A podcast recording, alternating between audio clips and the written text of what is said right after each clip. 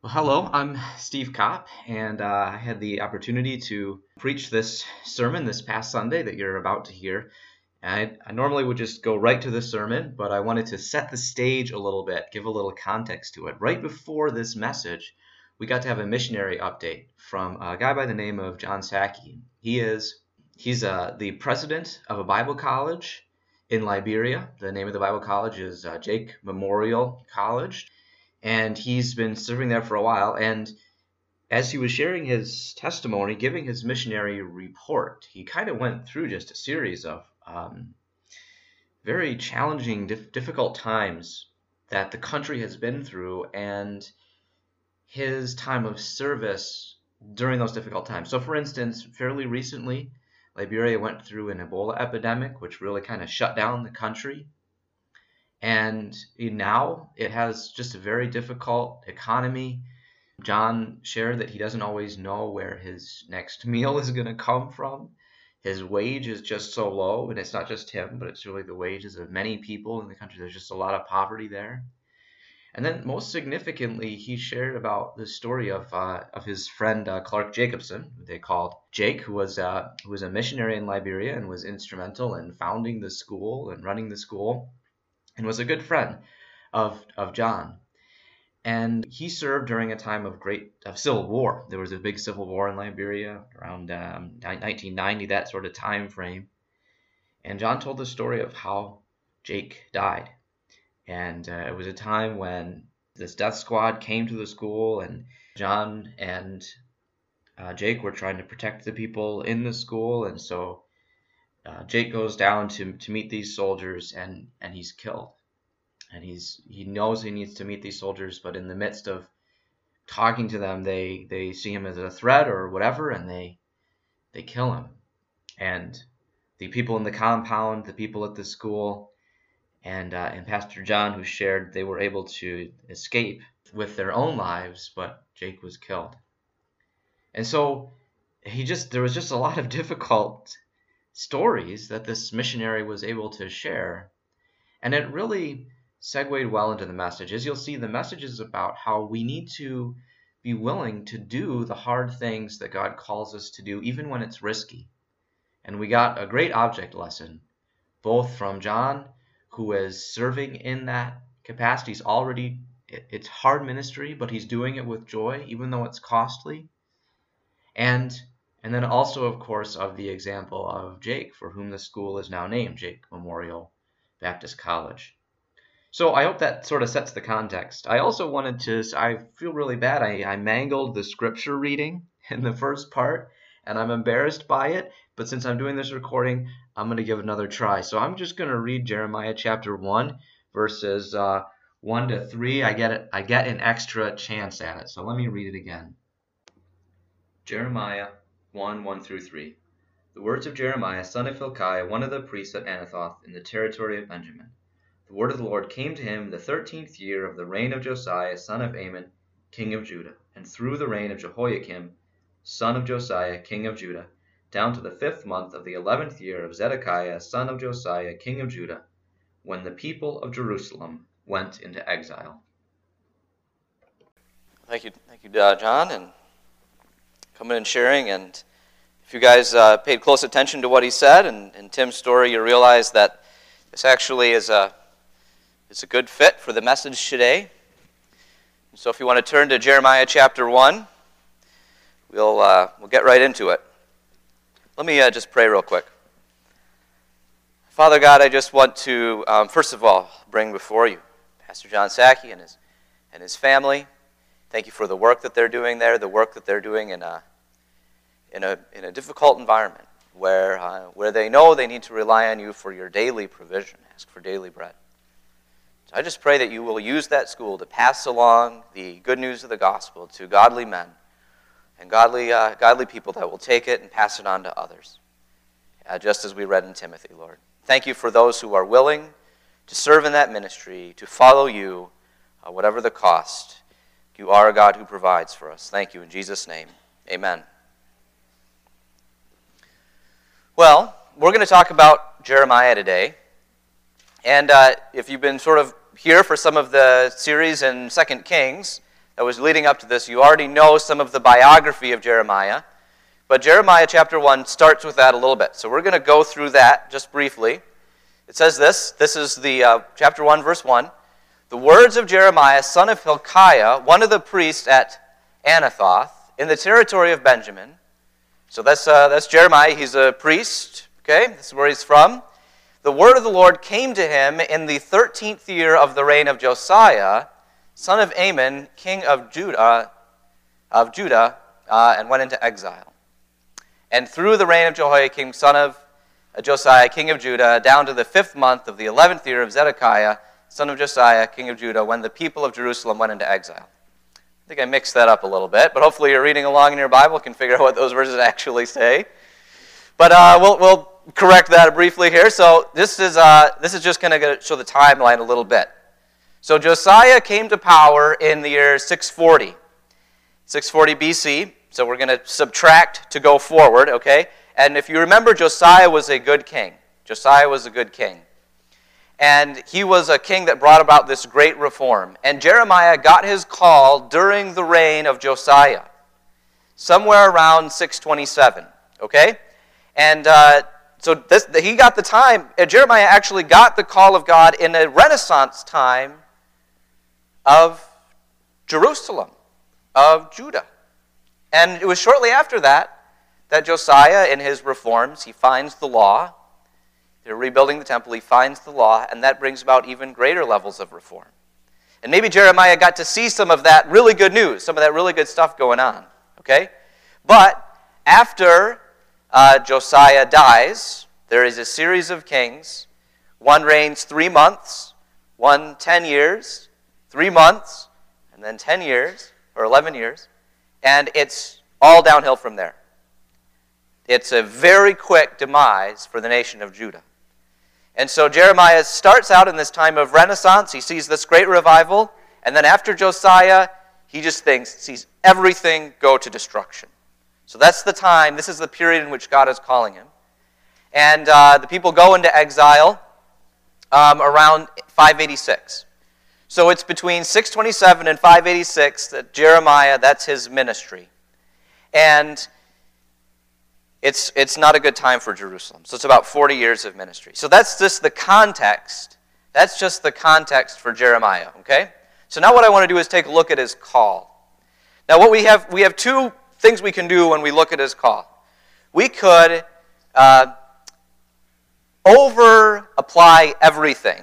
You see, Jeremiah has a very unique call, and we could take everything that's part of his call and say, that applies to me. Right? But th that wouldn't quite be right. I don't think that's right. Or we could underply, and we could say, nothing in his call applies to me. It's just a call to Jeremiah. And so what I want us to do is to sort of see what in Jeremiah's call is unique to Jeremiah, and what in Jeremiah's call is a pattern for us. Because Jeremiah's call does serve as a pattern for those who want to follow Jesus, and for those who want to be obedient to God. And so we want to take a look at what is unique to Jeremiah, what is the pattern for us. So let's take a look at this first, uh, these first things here. It says, the word of the Lord came to me saying, before I formed you in the womb, I knew you. Before you were born, I set you apart. I appointed you as a prophet to the nations. So what's unique about Jeremiah's call? Well, Jeremiah receives a very unique, a very specific call. God appoints him for a specific task, and that is he is to be the prophet to the nations, as it's described. And in particular, we see as we read through Jeremiah that it's a call to the people of Jerusalem. Now, the reason I think why Jeremiah includes this part of his call and what God is doing in giving this message to Jeremiah is to say that Jeremiah is set apart. He's appointed for a specific task, and we need to listen to him. This is going to be in big contrast to later when we get in Jeremiah, when we see all these false prophets. And the accusation against the false prophets is that they have not been called by God. They did not receive the word of the Lord. They are speaking on their own authority. So it's important for us to see the uniqueness of Jeremiah's call, that he is the one receiving authority to speak from God. He's getting God's words directly, and then to us. So we need to listen to him.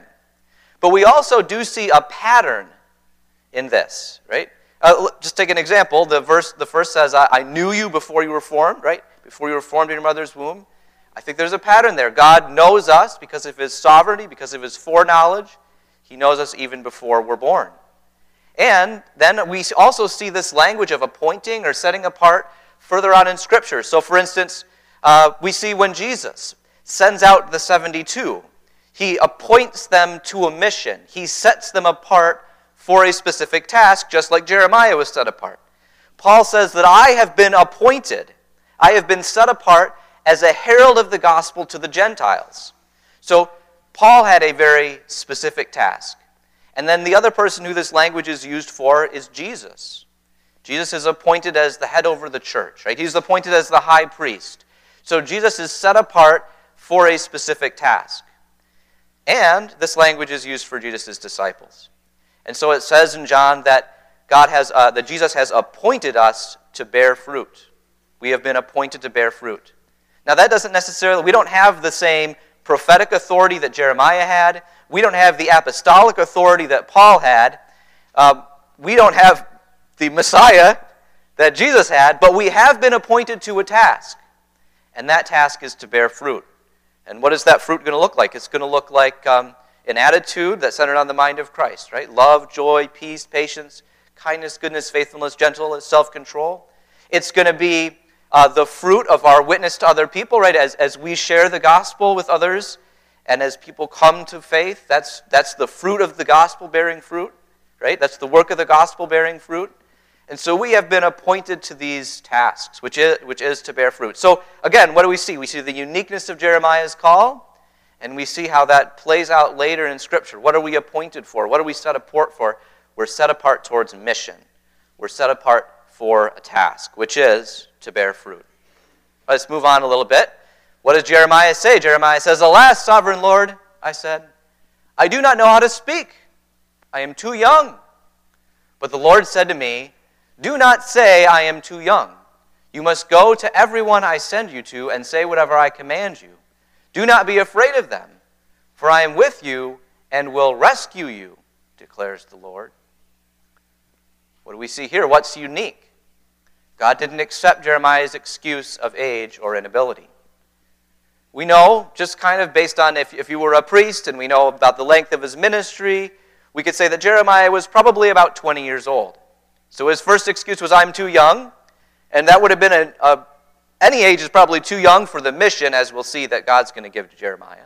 But Jeremiah says, I'm too young, I can't do it. As a twenty-year-old, I can't do it. Nobody's going to listen to me, man, whatever his excuses was. And then the other one was, I can't speak. I haven't been given, I, I, I don't have eloquence. Now, does that sound familiar, that part? It should, if you think about Moses, right? That, what was Moses' excuse? I, I, I can't talk. I, I'm, I'm not eloquent of speech. Moses had all kinds of excuses, actually, right? But what did God do in Moses' case? He said, no, Moses, I'm, I'm setting you apart. You're the one who's going to do this. And I'll bring Aaron along. Aaron can speak on for your behalf, okay? So what does God do in Jeremiah's case? He says, don't say you're too young. Don't use that excuse. Why? I'm going to be the one who's going to be speaking for. Does Jeremiah, if Jeremiah is a prophet and he's speaking on behalf of the Lord, does he know, need to know how to speak that well? He needs to be able to listen to God and say what God is telling him to say, right? He needs to be the mouthpiece of God. Now, when we read Jeremiah, Jeremiah is high literature. Jeremiah is really rich imagery. It is so well written, right? Where did that come from? I think that was God working through Jeremiah to, and, and I think we see in that God's empowerment of Jeremiah. God empowers Jeremiah. And so again, God empowers Jeremiah for this unique task. And then we see a pattern. And I think the pattern that we see in Scripture is that God uses the weak things of the world to do his business. God uses the weak. What does Paul say when he goes to the Corinthians? He says, I, I can't speak. I'm not eloquent. I'm not coming with, you know, when I come and speak, I, I'm, you see my weakness, right? But what does he say? He says, it, it, I'm, I'm coming in this weakness so that the only thing that's glorified is Christ and him crucified. Right? I'm going to preach Christ and him crucified. And that crucifixion, the, the fact that Jesus was crucified is a weakness to the world. But it's the wisdom of God. It's the wisdom and the power of God. And it's the foolish, it's the weak things of the world that the world sees as weak, that God uses to bring about the power of salvation. The power of the good news comes through weak vessels like you and I, who can't speak or who are too young or whatever our excuses might be. If God has called you to a mission, God is going to empower you for that mission. And that's a pattern. That's what God does. He uses the weak. We see that. Let's keep moving on here. Then the Lord reached out his hand and touched my mouth. This is Jeremiah speaking, and said to me, I have put my words in your mouth. See, today I appoint you over the nations uh, and kingdoms to uproot and tear down, to destroy and overthrow, to build and to plant. And the word of the Lord came to me. What do you see, Jeremiah? I see the branch of an almond tree, I replied. The Lord said to me, you have seen correctly, for I am watching to see that my word is fulfilled. And the word of the Lord came to me again and said, what do you see? I see a pot that is boiling, I answered. It is the tilting toward us from the north. And the Lord said to me, From north, from the north, disaster will be poured out on all who live in the land. And I am about to summon all the peoples of the northern kingdoms, declares the Lord.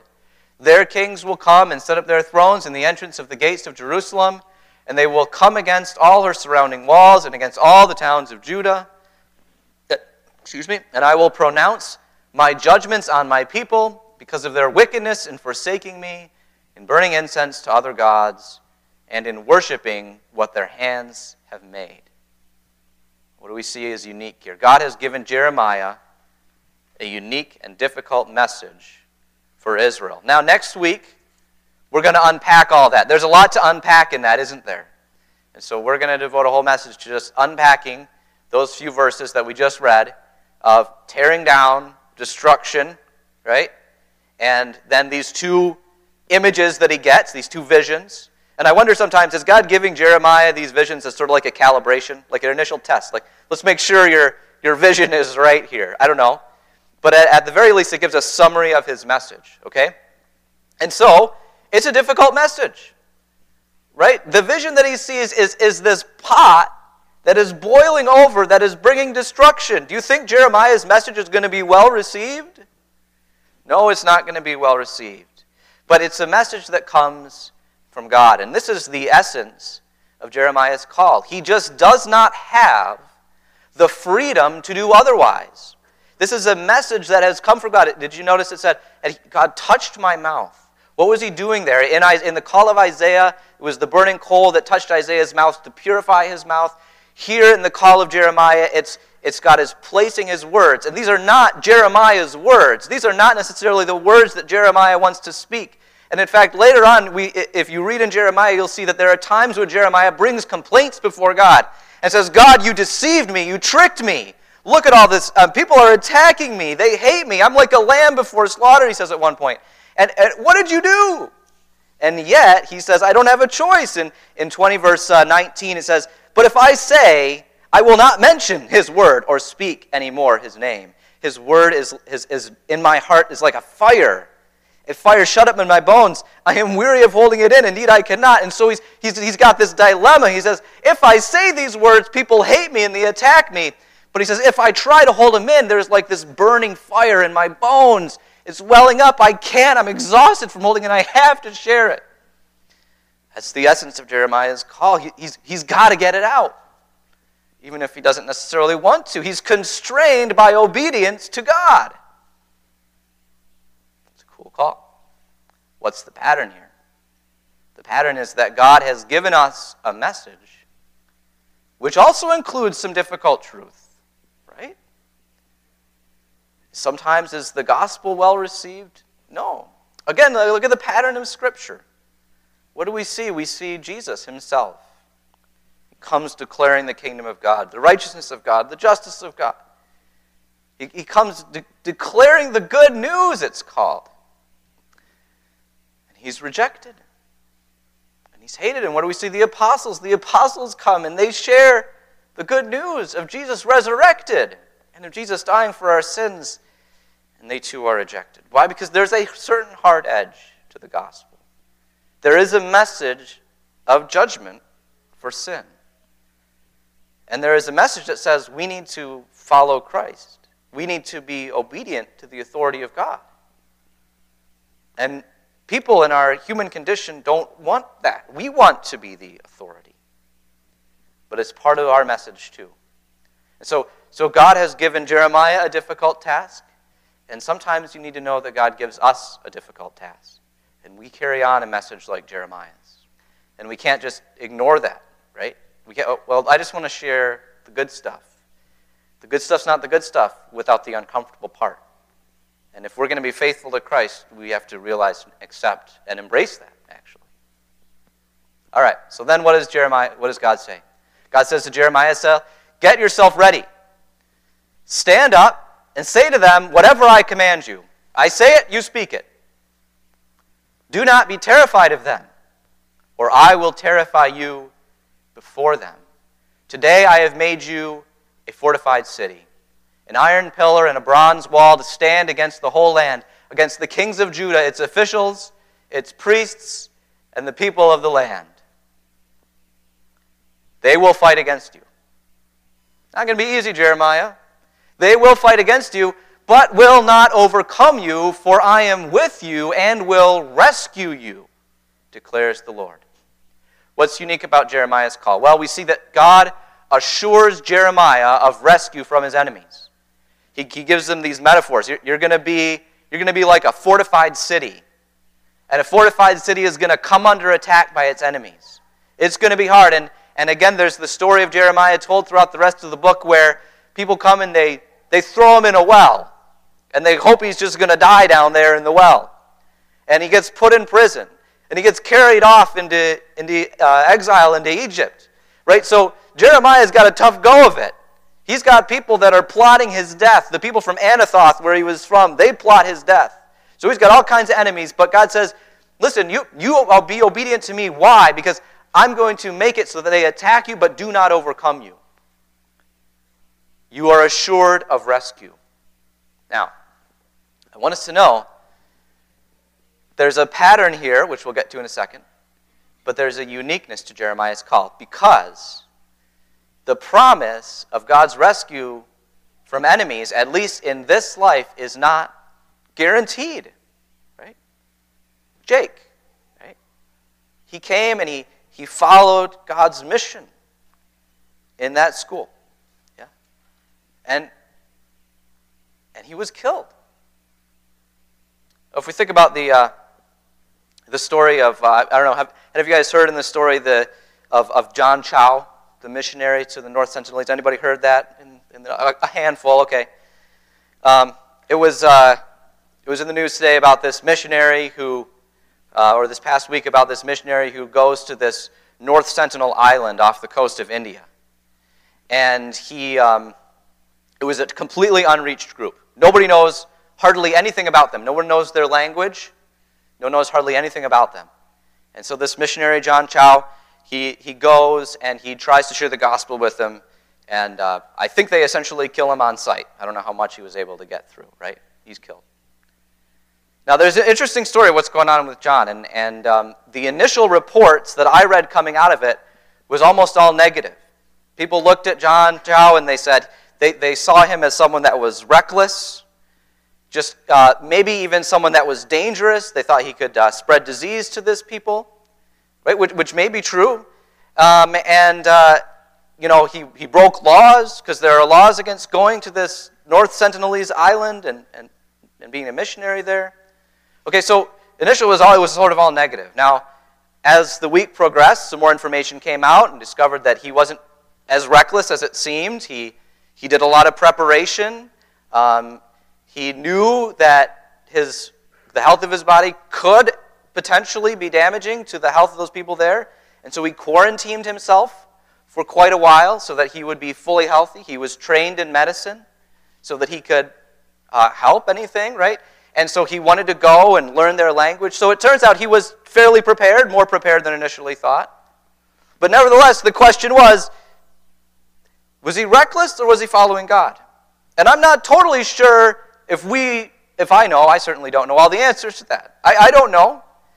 But if he was following God, then he's following in the footsteps that we see in Jeremiah. and he was killed. He did not have the guarantee of bodily rescue, and neither did many of the prophets. There's other prophets in Jeremiah we see there do say basically the same thing as Jeremiah, and they're killed. But for whatever reason, God gives Jeremiah this particular call, okay, and this assurance. But there is an assurance for us, and that is God assures those who believe in him of ultimate rescue. There is an ultimate rescue. If we are, if we are believe in Jesus, if we are, if we have been rescued by him now, then there is an ultimate rescue for us, right? There is eternal life in heaven. There is an ultimate rescue. So that's good news. Well,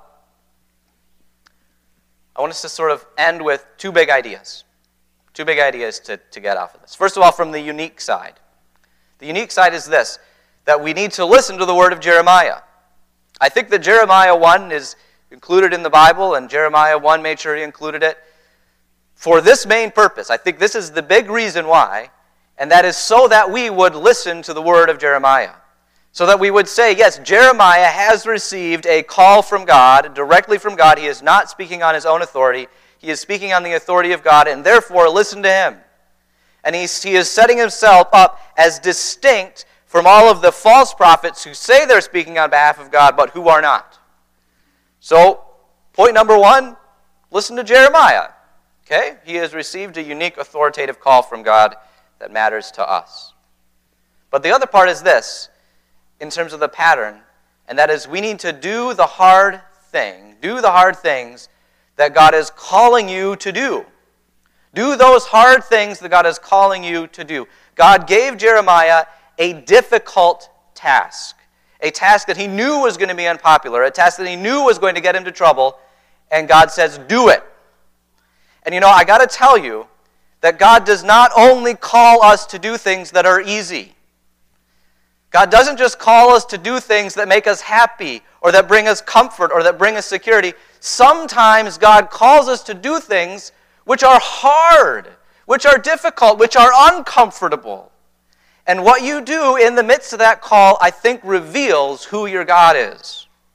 Because, see, if your God is comfort, then when God calls you to do something that threatens your comfort, you're not going to do it. And then when God calls you to do something that threatens your happiness, you're not going to do it. Or if your God is the approval of others, when God says, do this thing, and you say, but that's going to threaten my approval of others, and you don't do it, it reveals where your God is. But Jeremiah was constrained. Jeremiah had one God, and that was the Lord, that was Yahweh, and he was going to follow him. God doesn't just call us to do the easy things. I love it when he does. But sometimes he calls me to do things I don't want to do. But I'm constrained. Paul said, the love of Christ constrains me. I am a slave of Christ. I have to do it. I have to say it. I have to be willing. And it's worth it. It's worth it to do it. So we do the hard things that God is calling us to do. And that doesn't mean necessarily this is one singular call. God has, God has called me to this one single task, this one mission, this one purpose in life. God has given us his word, which is full of very clear instructions. You don't have to go far to figure out what God's call is for your life. You got a Bible full of clear instructions on what you got to do. And as you listen to the Holy Spirit, he helps you apply those to your particular tasks. And some of those things are going to be hard. Some of those things you got to do. Some of those things are going to cost you. But we are constrained like Jeremiah was constrained, as obedient service of our Lord and Savior Jesus Christ. Now maybe the hard thing that you've got to do first is actually make the decision to come under the Lordship of Christ for the first time. God loves you. He is not a hard, difficult master.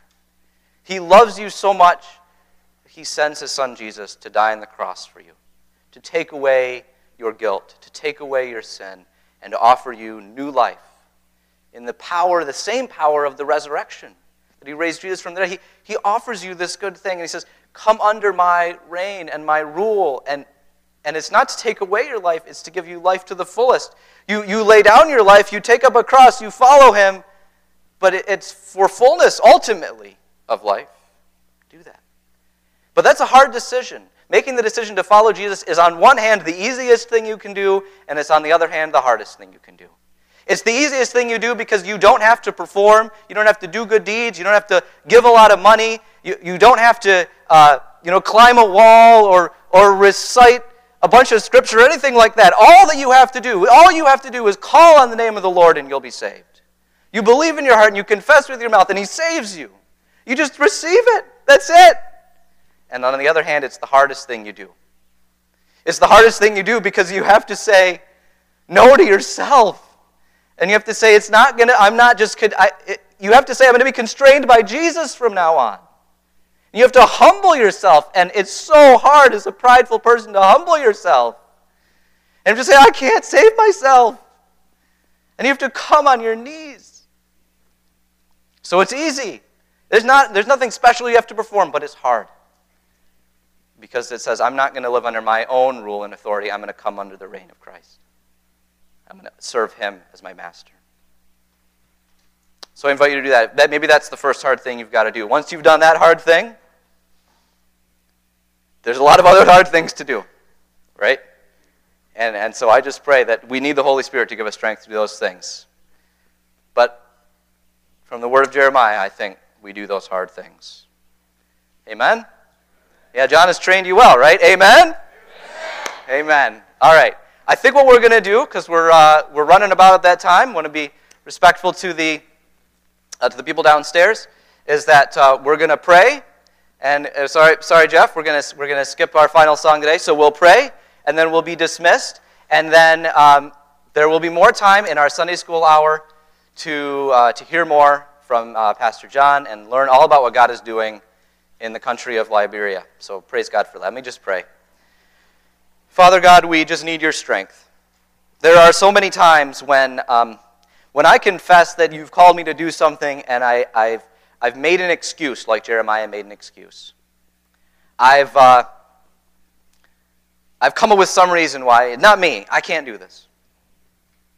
I've rationalized it away. Or I've just said no. And so, God, I'm sorry. Please forgive me for that. I need your strength to do these hard. I can't do them on my own. I need you to empower me, to enable me. God, we all do. May your Holy Spirit work in our lives to give us the mind of Christ, who gladly, willingly submitted to the Father for the service to others. Thank you. In Jesus' name, amen. Thank you. You're dismissed.